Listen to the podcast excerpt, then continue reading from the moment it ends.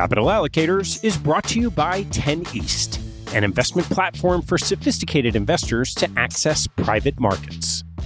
10 East brings benefits of having your own family office without the cost and headaches of doing so.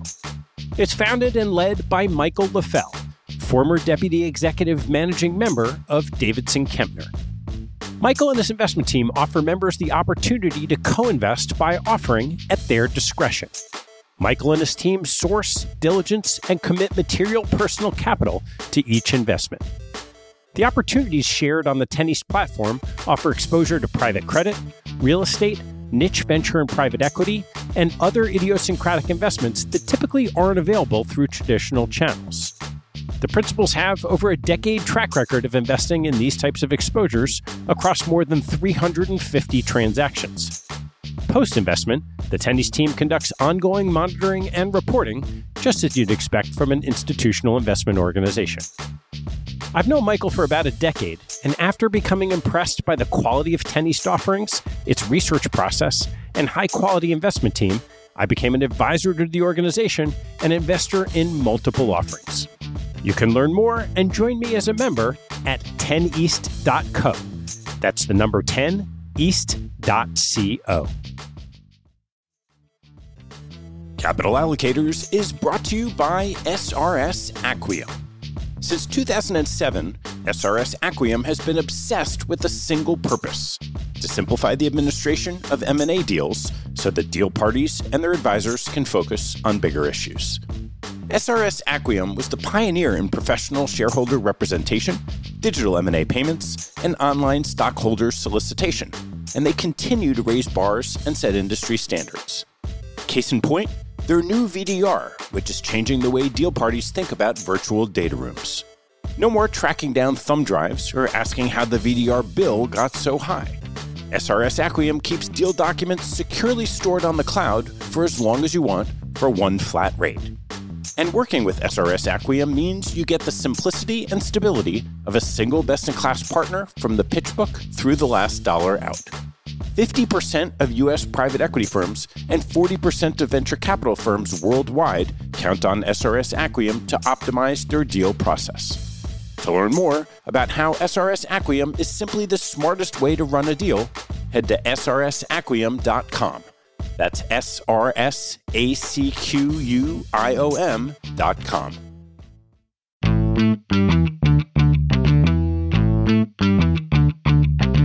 Hello, I'm Ted Seides, and this is Capital Allocators. This show is an open exploration of the people and process behind capital allocation. Through conversations with leaders in the money game, we learn how these holders of the keys to the kingdom allocate their time and their capital. You can join our mailing list and access premium content at capitalallocators.com.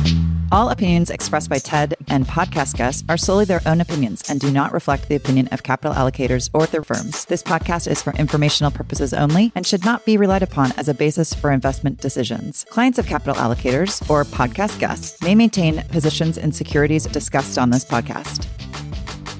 My guest on today's show is Muthu Muthiah, the Chief Investment Officer of Children's Healthcare of Atlanta, one of the largest pediatric clinical care providers in the U.S. Muthu stewards CHOA's $6 billion long term pool of capital, arriving a year ago after stints across a range of allocator seats over the past 20 years. Our conversation covers Muthu's mobile upbringing, path to finance, and lessons learned working for a range of asset owners.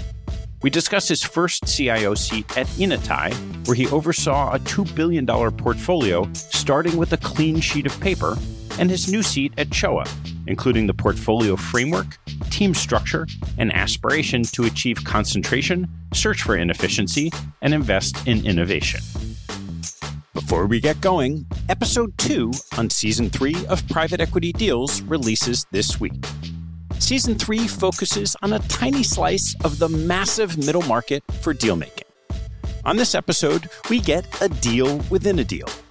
Greg Fleming from Rockefeller Capital Management discusses both the buyout that created RCM and the tuck in acquisitions of high quality private wealth advisors that's formed the growth engine that's taken RCM to north of $100 billion in assets in the five years since he became CEO. On this season, we won't be posting teaser drops on the Capital Allocators feed, so subscribe to Private Equity Deals on your favorite podcast player to learn about the middle market from the players in the arena. And while you're at it, your most capitalist friend no doubt wants to learn how the money machine operates, so feel free to tell them about private equity deals too. Thanks so much for spreading the word. Please enjoy my conversation with Muthu Muthiah. Muthu, thanks for joining me. Good to be here, Ted. Why don't you take me back all the way to your childhood? I was born in India, and then when I was about three, we moved as a family to Australia and then to Papua New Guinea. And then I moved back to India in grade 11 and 12 and went to college there. I grew up traveling a lot. Growing up that way, I think for myself, established my biases towards people. I always had to go to a new place and figure out the people and try to fit in and go to a new place again and try to figure out the culture and the people and try to fit in. People became a big bias for me. And that ended up college wise me doing hospitality management as an undergrad because I was like, I like this people aspect of things. How'd you find your way from hospitality management into finance? First, I found myself way outside of hospitality management. I graduated, I worked in the hotel business in India for two years and I really didn't enjoy it. It wasn't what I had expected. So I quit and my parents were very happy about that. And I took a year off and I moved back home and really just traveled a little bit in India, saw friends, but really thought about what I wanted to do next and talked to a lot of people. And that time, my brother had just graduated with a computer science degree in University of Oregon. And way back when my dad got a master's degree at UNC both of them were like, hey, how about if you switch careers, you think about an MBA and think about doing it in the States and graduate degrees for us both were enjoyable thing in the States. I took them up on that, took my GMAT and ended up getting into a school called Rollins College, small school in Orlando, Florida. And getting a scholarship was important to me and they were good with financial aid. So I found myself in Florida. And the first year, I wasn't really sure what I wanted to do still. I was exploring my options but I ended up getting an internship at the state of Florida's pension fund and working for a guy called Jim Trainer who ran the private equity department and just fell in love with it. I was like, this is what I want to do. And how do I find myself back in this seat? So I graduated. I went out to the West Coast and worked for a really small investment bank for about eight, nine months or so, which I think gave me good fundamentals. And then Jim called and he was like, hey, we have a slot open. Would you be interested in coming back? I just jumped on it. I moved from Southern California back to Tallahassee. I spent three years with Jim. At that point, we'd also gotten more allocation towards private. So we're allocating more capital. I was learning a lot and it was an incredible amount of fun. And that's how I got back into the asset management world. How did you learn in those early years about what you were looking for in the private markets? Honestly, I had no idea, I think is the answer. There was all this dogma that existed, and everything was conceptual, but it was about getting the reps, in that three year period, it was such a great platform to see so many things. And I began to crystallize how private equity worked and what we're looking for in general. But over the years, I feel like I've gotten more clarity. I don't know if it's the right kind of clarity, but early on, 27, yeah, I had no clue, honestly. What are some of those things that you've grown to having more clarity about in those markets? When we're looking at managers, it feels like we're looking for managers with edge at the end of the day. And if you were to broadly say that you have behavioral edge, analytical edge, relationship edge, information edge, and execution edge, all of those exist in private markets. You can pull all of those levers. And what I realized was it was about figuring out if people had the tools and the skill sets to be able to consistently pull those levers and seeing, hey, how do you use your behavioral edge to stay invested longer or stay away from things? How do you analyze something better than another private equity firm? How do you really show up in relationships, even when you're consummating the transaction and after the transaction? It felt, again, you're going to be partners with somebody for like seven years to build a business. There's a way to transact the front end of that in terms of building the relationship. What do you do with your information? And importantly, how do you execute? What does your playbook look like? How's it gotten better over time? How do you buy, build, sell? How did you decide to leave Florida? I did want to make my way to the endowment world at some point, and a lot of it being the nature of the capital just so different. It's infinite investment horizon, lower dependence on the pool for operations, variable spend rate. more unconstrained way to invest. So I did at some point want to make my way there. And I was really lucky through my network and ended up speaking to Srini Pulavarthi and Rob Blanford at the University of Richmond, better known as Spider Management, and made my way there and spent seven and a half years there actually, which was the most I've spent in any one place and was able to learn a lot. What do you think were the most important things you learned working there? I was more of a single asset class person. I spent most, if not all of my time on private equity and pretty much large market private equity. So it was a very focused thing. And when I got there, it was a smaller team and you had to really think across asset classes, even if you were focused on one asset class.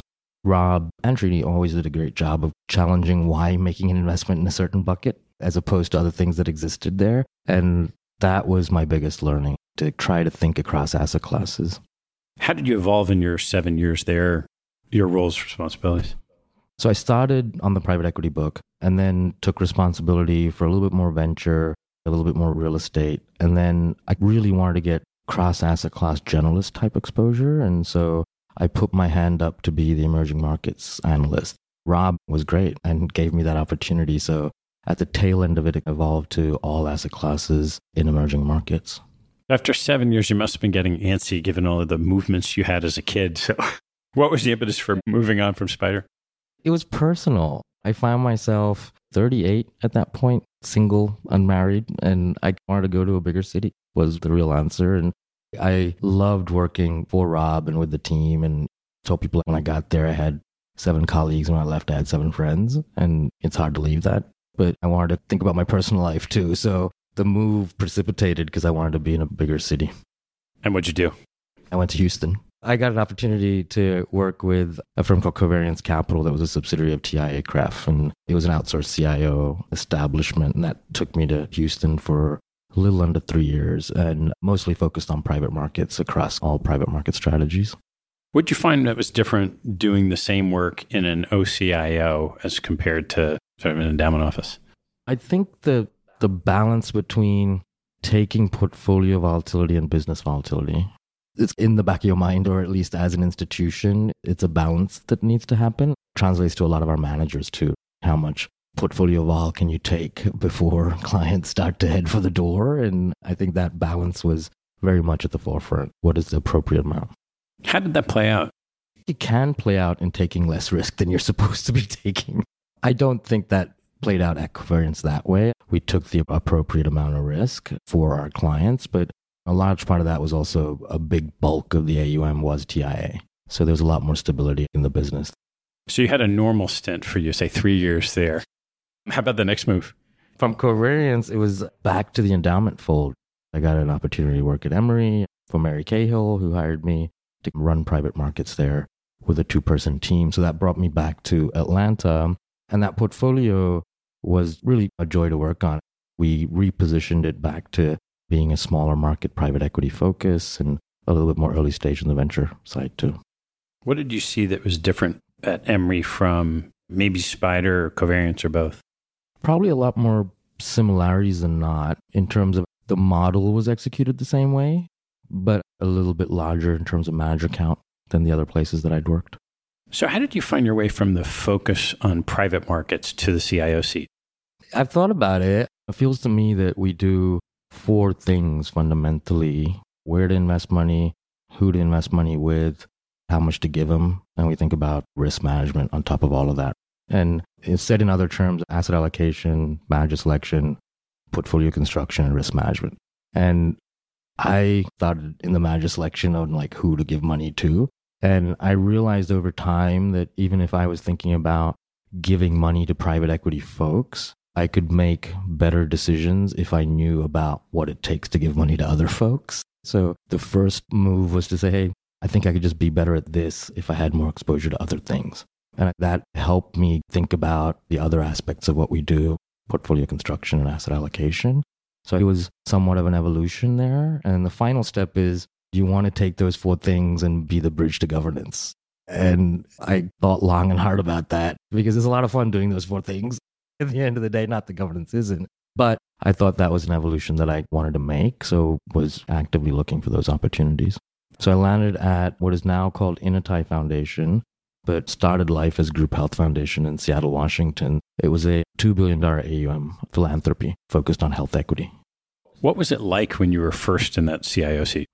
Between Emory and Inatai Foundation, I took about a month off. And I remember calling Neal Aronson at Roark in Atlanta to let Neal know that I was making the move. And, and he was very encouraging. And I said, look, the place I'm going to is a clean slate. There's no team. There's no active portfolio yet. It's liquidity waiting to get invested. And I said, You've built this business, and do you have any advice for me as I go into this in terms of how to build something from the ground up? And he gave me really, really good advice. He said, One of my favorite quotes is a Mark Twain quote where he says, If I had more time, I would have written a shorter letter. And he said, I encourage you to take time off if you can, to read a lot, to listen a lot, and then really try to refine what you want to do and how you do it and how you communicate it, and that should serve you. And so I did that, and I listened to a lot of capital allocator podcasts. So I took that I took that month off. I read as much as I could, and I would literally take a walk every day and listen to one podcast. And it's just an absolute treasure trove because you get to listen to people like Scott Malpass and Larry Kochard and just these eminent masters that are just sharing all these treasures with you. And it was amazing. So that made me feel a little bit more confident about the transition. So when I got there, I think I was able to maybe communicate a little bit more clearly on where things needed to go and how we needed to build. So did you step into this seat $2 billion of cash to put to work. Not many people have that chance to do it with a clean slate. How did you go about doing it? So I initially thought it felt like building a house. You need a foundation and you need a framework on top of that to drive things. And foundationally, what you needed was strong governance, really good resources, access to great managers, an aligned investment team. So we thought about building that as the foundation. And we were lucky to recruit some amazing people. So uh, Pang Wang, who is the CIO there now, Charlotte Zhang, Julia Riley, Don Wilson. We all built it together, Ted, but we got the foundation right. And then framework wise, we kind of stepped back and said, look, you know, we're here to provide performance, but performance is an outcome and it's an outcome of apt investment philosophy operationalized by a rigorous process and run by aligned people. So that's the framework we hung on top of everything and built from there on those three pillars. How did you get the governance set up so that it was effective and allowed you to do that focus on the process and the people? So where we spent most of our time was communication, communication, communication, transparency, transparency, transparency.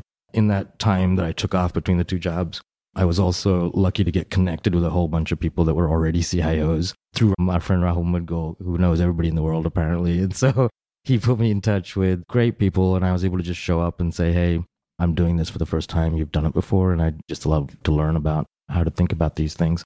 Jim Dunn at Verger he said, Hey, get to know everybody, get to know all the stakeholders. It's not just your investment committee, it's not just your leadership, it's everybody. And that served me really well. And then Jack Mailer at Cystic Fibrosis Foundation said, Look, we're all used to speaking a certain language, but what is useful is to listen and figure out what language the organization speaks and then contextualize those things in that language. And that was incredible advice. So when I got to Inatai, I listened a lot, and the language was equity and inclusion and representation and all of those things, and that the pool of capital is there to provide ammunition for that. We contextualized things in that lens, which was really, really helpful. And then when you think about children's where I am now, it's the language that's spoken is goals and performance and measurement. So when we can provide those things, the conversation goes forward. At Inatai, you've had all these different experiences going in. How did you decide to structure the portfolio? It's kind of the same thing that we use in Children's Now. And we thought about asset allocation first and about what we're trying to accomplish there and how we're trying to accomplish it. We started off with two large asset class buckets, equity like investments. They're to compound capital and then credit fixed income like investments there to provide you low correlation to equities and liquidity. So those are the two buckets that we thought about broadly. And we said, look, if you take away the specific asset class buckets, which all own equity on the equity side of things, but they have different reporting frequencies, valuation methodologies, you're changing the question you ask. So if you think in buckets, it feels like you're asking the question of how to own something, which is a very valid question and should be answered. But if you take away the buckets wholesale, you're forced to ask the question of what to own. And that feels like a question we could answer with more clarity because we knew the nature of our pool of capital. Given we can take a whole lot more volatility and a whole lot more illiquidity and we have longer duration, we want to own long duration, high quality assets that are sourced in inefficient markets and benefit from innovation. How did you take that vision of the most important things in what to own and put it into an implementation of a portfolio? On the quality piece of it all, the notion is that the end game is quality. So in public markets, we try to align ourselves with managers who we thought could buy quality either in structurally inefficient markets or during inefficient windows. And then in the private portfolio, our notion was to align ourselves with managers that, for lack of a better term, manufacture quality. So, how does the notion of quality dovetail with innovation and inefficiency? On the innovation edge, if you've ever read Vaclav Smil, one of his books, he categorizes innovation into four big buckets of tools, machines, materials, and methods.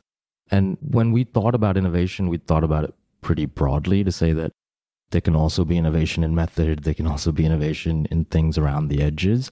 So, not just looking for innovation that looks like tech, innovation that looks like business model innovation in China or India or the markets or even companies evolving. AI is tech, but AI right now. So, that's how we thought about how innovation fit into the portfolio but also a way of saying it's about different rates of growth, either tech enabled high growth or better process enabled lower growth, but growth at the end of the day. And quality for us seemed like moated growth. I'm curious about this quality notion because usually you think of a quality, say, public market, a high quality business. You don't think about inefficiency. If anything, you think about being expensive. And then when you think about innovation, that seems like you're more on the venture end of things than existing high quality cash flow compounding businesses. So, how did those two things fit together? You're right. So, I think the way we'd express it then in the portfolio is on the public equity side of the market, it is a focus on quality, which we might pay a little bit more for, but if we can hang in for longer duration, it would work.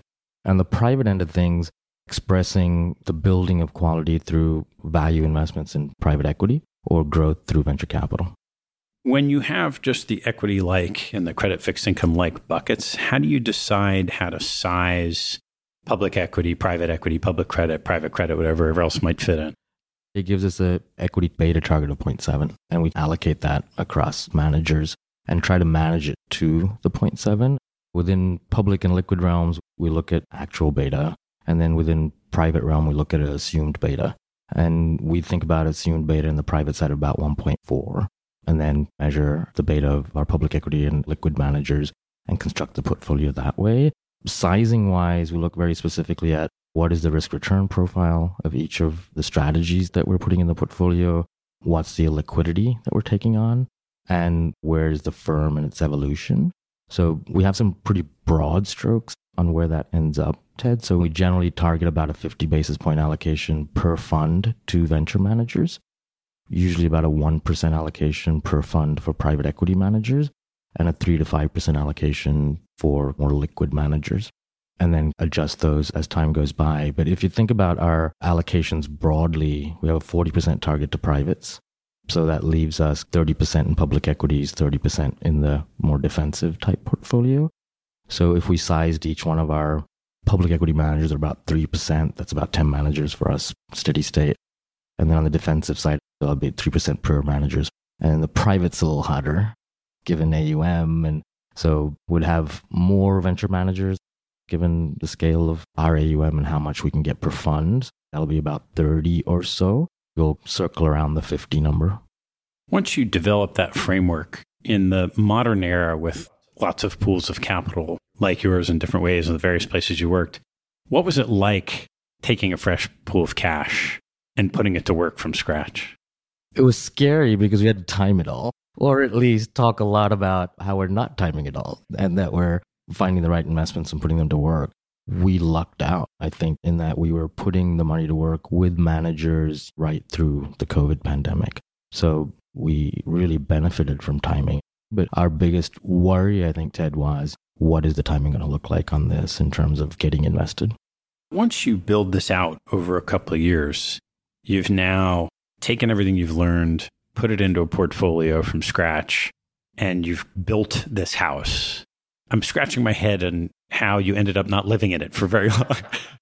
it was a really, really, really tough decision because working with people that you love, four people work together building something, you get really, really close. So it was hard to leave those folks and really hard to leave the mission too. But for me personally, Atlanta was a better fit for me. I'd spent a lot of my time in the South and had built a network of friends and not from the US. So friends become family. So moving back to the East Coast was a big pull, but also the mission at Children's. So I work for an organization whose mission is to make kids better today and healthier tomorrow. And it's also meaningful in terms of doing it in your own community because I take a lot of Ubers from the office when I have local meetings. And so many of the Uber drivers that I jump into when they pick me up at the office tell me about how their child was treated at Children's. To have the opportunity to work for a great mission, but a great mission that's in the community you live in. Once you arrive at Children's, the hospital system, different operating setup than an endowment foundation. How did you think about the investment program as integrating with the hospital business? Yeah, going back to those fundamentals of communication and transparency, a very close connection to the operation so we know what the needs of the hospital are was the main focus. I'd say one difference that I've noticed is that people on the hospital side of things have to react to economic realities a lot quicker, given what they do and how complex it is and pushing costs through and reimbursement. The conversations around volatility are a lot different. They inherently understand volatility because they go through operation volatility so much, which was different from the other places that I'd worked. But I think the nature of the capital is pretty similar. So how we put it to work is pretty similar. What did you find when you showed up in terms of the structure of the portfolio? So we had more sub asset classes. And so the first notion we did is work on those three buckets of philosophy, process, and people. And we worked on collapsing our asset class buckets. So we did that to mirror the notion of an allocation to equity like and an allocation to fixed income like. And the second part of that, when the buckets go away, there's certain investments that go away. So second part of that was consolidating the portfolio, which 12 months in, we took our liquid equity like portfolio from somewhere around 35 managers to 12. So we're running a fairly concentrated portfolio now. And then structuring the team from being siloed to being generalist so that they could focus on a smaller number of managers, but also focus across asset classes. How did you do that manager pruning process from 35 to 12 on the public side? The first thing I'd say is all the managers that we were invested in have done tremendous things for children's. So we're all grateful for what they've done for the organization. But it started with philosophy. So our equity benchmark is MSCI equity. So we say, look, at the end of the day, for us to outperform that, we need to take risks that big buckets of risks that aren't in it. And so looking at that, we say, look, the big buckets of risk to take are concentration, illiquidity, leverage, and timing. So on the concentration part, that for us evolved into portfolio construction, having a more concentrated portfolio, and also being in places where we see inefficiency. On the illiquidity side was where a lot of cross asset class thinking happened. That we like illiquidity with control. And so markets where small cap US equities, for example, or very small cap, deep distress, deep value stuff that was in the portfolio had a place in the portfolio if you weren't doing buyouts. And that the buyout allocation, because we don't have the buckets, consumed some of that more deep value, small cap stuff. So those are the two things that we use to concentrate the portfolio at the top down level. And then the bottom up level, it was the same thing that we applied to ourselves, which is what is the manager's philosophy? What are their processes? What do their people look like? And re underwriting all of them. I want to pull apart each of those four levers. You start with concentration. There's the pruning that leads to a more concentrated number of managers. That may or may not be the same as what you own. How did you think about concentration as it relates to what assets you own? The concentration took us to places thematically where we thought there was an efficiency in innovation. So we went more concentrated into China, more into India, more into technology disruption per se, and then more into life sciences. That was the top down thematic concentration. And then focusing on managers themselves that were fairly concentrated. And did you do that across public and private markets? We did on the private markets, did not much movement, but I classified folks as to legacy and core. So in each of those, there's different dynamics. I'd love to pull apart. You start in India, your home country. What did you find when you decided you want to have some concentrated investments in India? Getting concentrated on the public equity side because of valuations in terms of where we started that concentration process was a challenge to say, you know, do we want to, at this point in the cycle, put more money into India? And how that evolved for us was to spend time in places or in pockets of India where we thought valuations were somewhat more reasonable. So early stage VC was probably one of those areas where we spent a little bit more time. But we had two investment managers that are already focused on India going into the portfolio, which we have kept and tried to size up, given we think they hold some stuff that's a little different from others. What did you find about the community of managers focusing in India when you looked? Yeah, on the public market side, there was a lot of ownership of the same things. Not a lot of differentiation in people's portfolios, except on the margins. And on the private side, we thought about what are we trying to do in the Indian context. We didn't spend a lot of time in the buyout world at all, mostly because we think Western developed markets are a great place to be in the buyout world. And in the venture world, we did spend a lot of time, and it felt to us that there's been really good evolution in the type of manager in India in venture, which looks like the US a lot now in terms of the type of person who finds himself at a venture fund. And it used to be investment bankers with transaction experience, and it became consultants with business experience. And now you see former founders at firms, which feels like it's evolving the same way the US evolved. So, top down the three big buckets, that's what we noticed. How did you think about concentrating in China? China does offer inefficiency and innovation, but then you also have to layer on top of that the risks of binary capital loss or regulation and all of those things. So, where we came to was to say, let's concentrate with managers who we think are good at navigating the regulatory environment, who are aware of it, who know where the backwind is and where it's not. So when we had confidence that managers on the ground were better at navigating that, we allocated more to them. But any of our allocations don't grow top down, they grow bottom up. So as far as we can get comfortable finding more people like that, we'll do more things in China. How do you consider the changes in the geopolitical context between the US and China with those investments?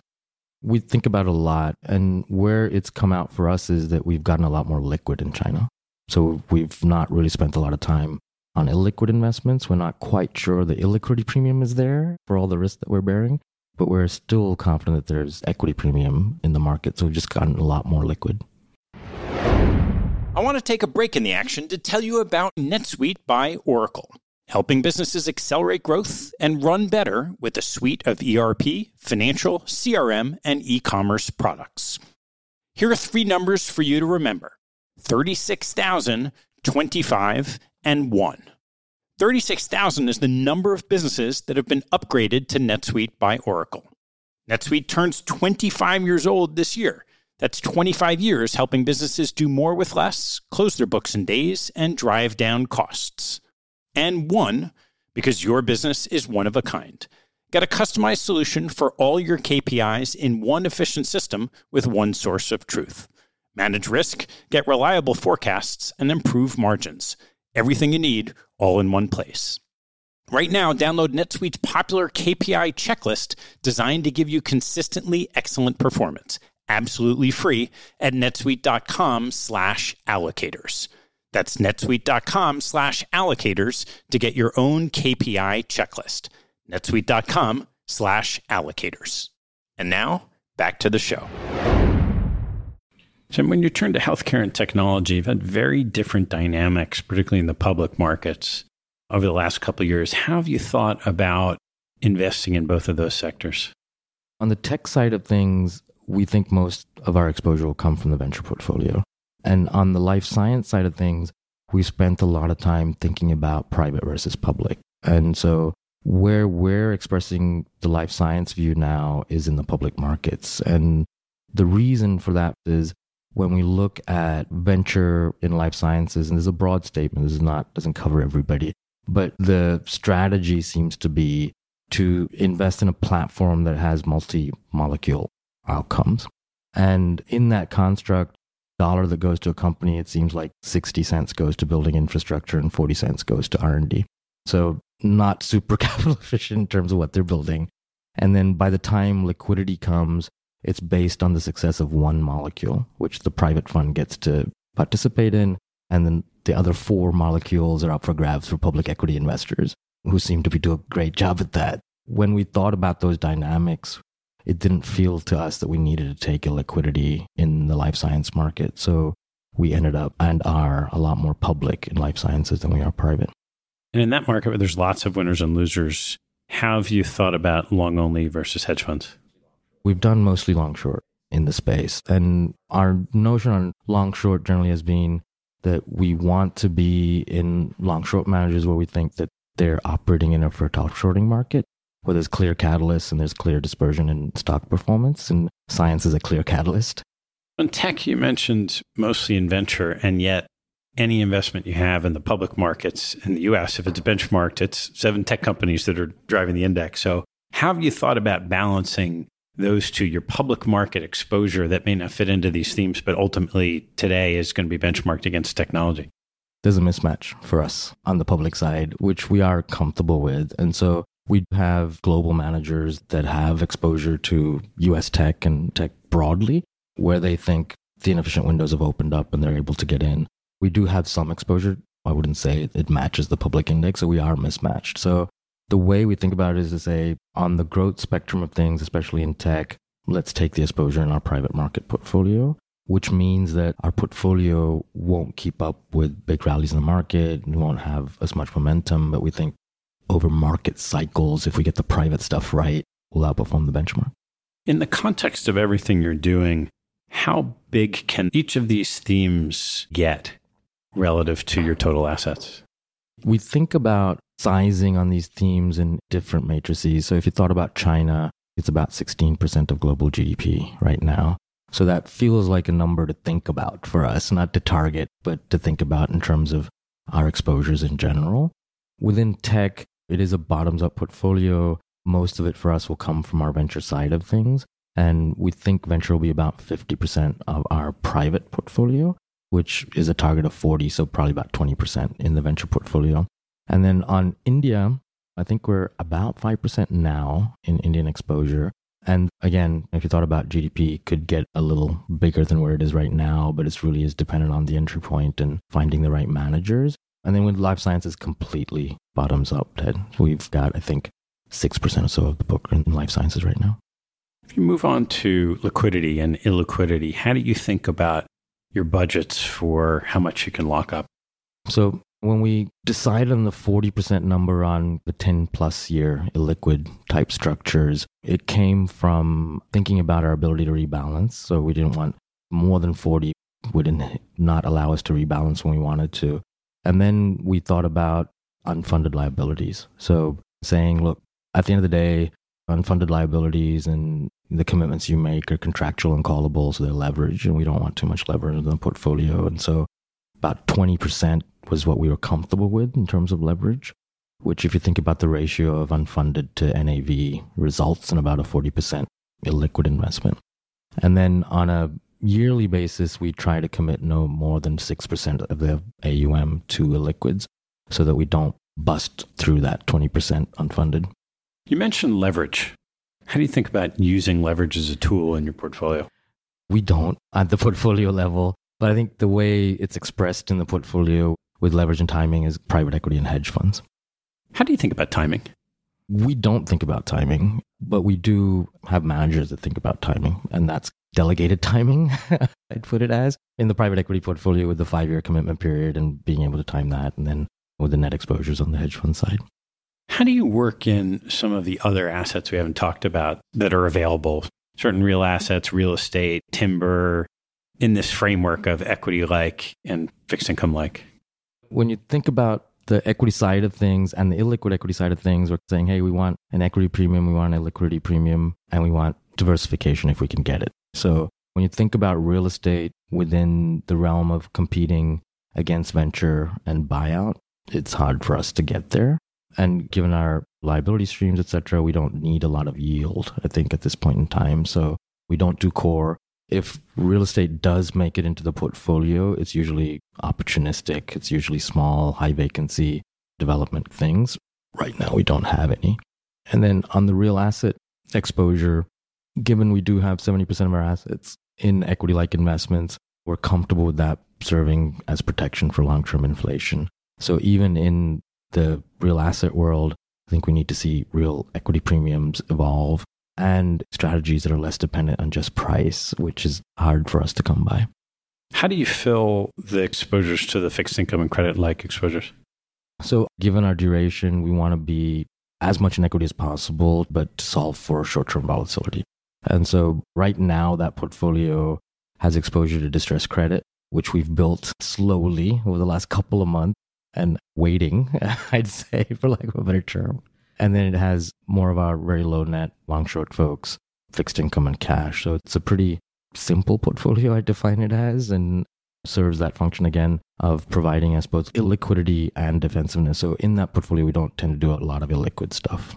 When you roll up the exposures you've picked up bottom up, somewhat top down from your themes, how do you think about the overall risk? The risks that we control for are really three market risk, illiquidity, and manager risk. So on the market risk side, we simplistically pay attention to equity beta. So moving equity beta up and down through redemptions and allocations on the portfolio. So on the illiquidity side, again, the regulator being not more than 6% of the portfolio in illiquid investments in any given year. And then on the manager selection side, hopefully doing great deep due diligence. What does your due diligence process look like for a manager? I don't think it looks dissimilar from a lot of our peers. We've all been doing manager selection for a long time, but we tend to focus on unpacking the three pillars. What is your philosophy? And definitionally, is it the same as ours? So if you're saying you run a concentrated portfolio, but you have 50 names, we might have a definitional mismatch on what it means to be concentrated. So it's things like that on the philosophy to say, does their philosophy align with our philosophy and do we define things the same way? Process wise, really looking for repeatability, rigor, collaborativeness among the team.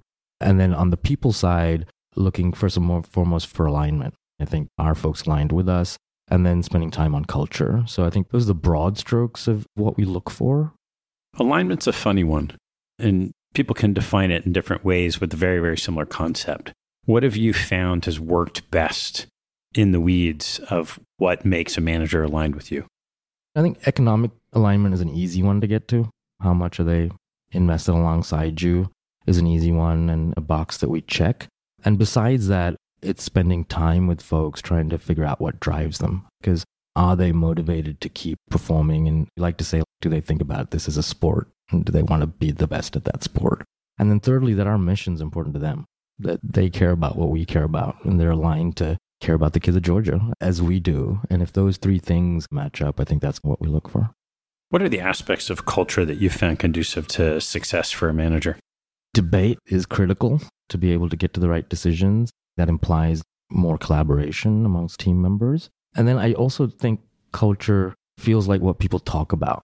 And when you spend time with people and they're talking about investments, even when you're at dinner with them and just obsessing over the portfolio, that's a clear indication for us of what matters at the firm versus having dinner and talking about a whole lot of other things. And I know that's a very fuzzy thing to say, but it's a combination of those things. And also for us, it feels like thinking about the attributes of the folks in the team and the values they share together. And we generally try to tease out is there humility? Are they curious? Values wise, do they operate as a team? Do they care about excellence? If you think about a recent decision you made, either to include someone in your portfolio or to not include them, what were the toughest aspects of that one decision that you have in mind? That's a good question. It's actually a decision we haven't made yet that's still rolling around with the team in that the dissonance between what people say and what they do And on paper, this manager says all the right things. We're long term oriented. We do deep work. We don't play momentum, all of these things. And then you look at the results and they don't quite stack up to the behavior that they purport to. So that's been a tough decision, I think. And it's a decision in the work still. As you built out the structure of this portfolio in your image and then look to enhance on the margin, I'm curious what are the things beyond a roster of managers that you're implementing or would like to? As we define our objectives to deliver on top of the benchmark, to make sure that we're providing for today's spending, compounding capital, one thing that we try to think about is being the best manager in our portfolio of managers. And I think we will never get there and we shouldn't ever get there. But it's an element of learning from the folks that we're invested with and seeing what we could bring over. It translates into working on our processes and making sure that we refine them over and over and over again and going back and doing analyses on what worked, what didn't, what was skill, what was luck, where should we go, where shouldn't we go. And it's taking a page from Alpine Investors out in San Francisco, Graham Weaver, where he says, we try consistently to water the flowers and take out the weeds. And that's a part of what we try to do too, to look back and say, what could have we done better? What didn't we get right? What did we get right process wise? And then people wise, it's about growth for everybody. We've all been in places where people want to grow. And so constantly thinking about where people can grow within the team. I think the generalist model works very well for that in terms of people have their bias and they've spent time in one place, but they grow and learn more in another place. How have you thought about internal capabilities? You've got manager selection. Now you have a whole world to co invest. Sometimes people do some passive strategies internally. We're aware of what our skill sets are, and our skill sets are picking managers. And then we try to think about how do we leverage the other things we can do, but coming from our core competency, which is manager selection. So, how that translates is into co investments, We've been thinking a lot about fundless sponsors in today's market, mostly because it solves for private equity exposure without the unfunded commitment leverage, and as does co investments. So for us, it's more driven by solving for unfunded than fees. Our skill sets are analyzing managers, our skill sets are figuring out what a core investment looks like for a manager and what their strike zone is. So when we look at co investments, we think about it as a does this asset fit the manager analysis? So coming from knowing the manager first, we have a four tier process where we say, hey, is this allocation to this sector or country something that we're interested in? Does it fit the strike zone of the manager? Are the models reasonable? How do we size it? Pull the thread a bit on fundless sponsors and how you're thinking about that. When you look at new funds that are formed in the private equity space, there was a period of time where fundraising was a lot easier than it is today. And in that period, you could come from a very big brand name private equity firm and raise your first fund without much of a problem. That might not be available in today's market. So, as people think about proving their track record, it feels like there's a place for us to participate there.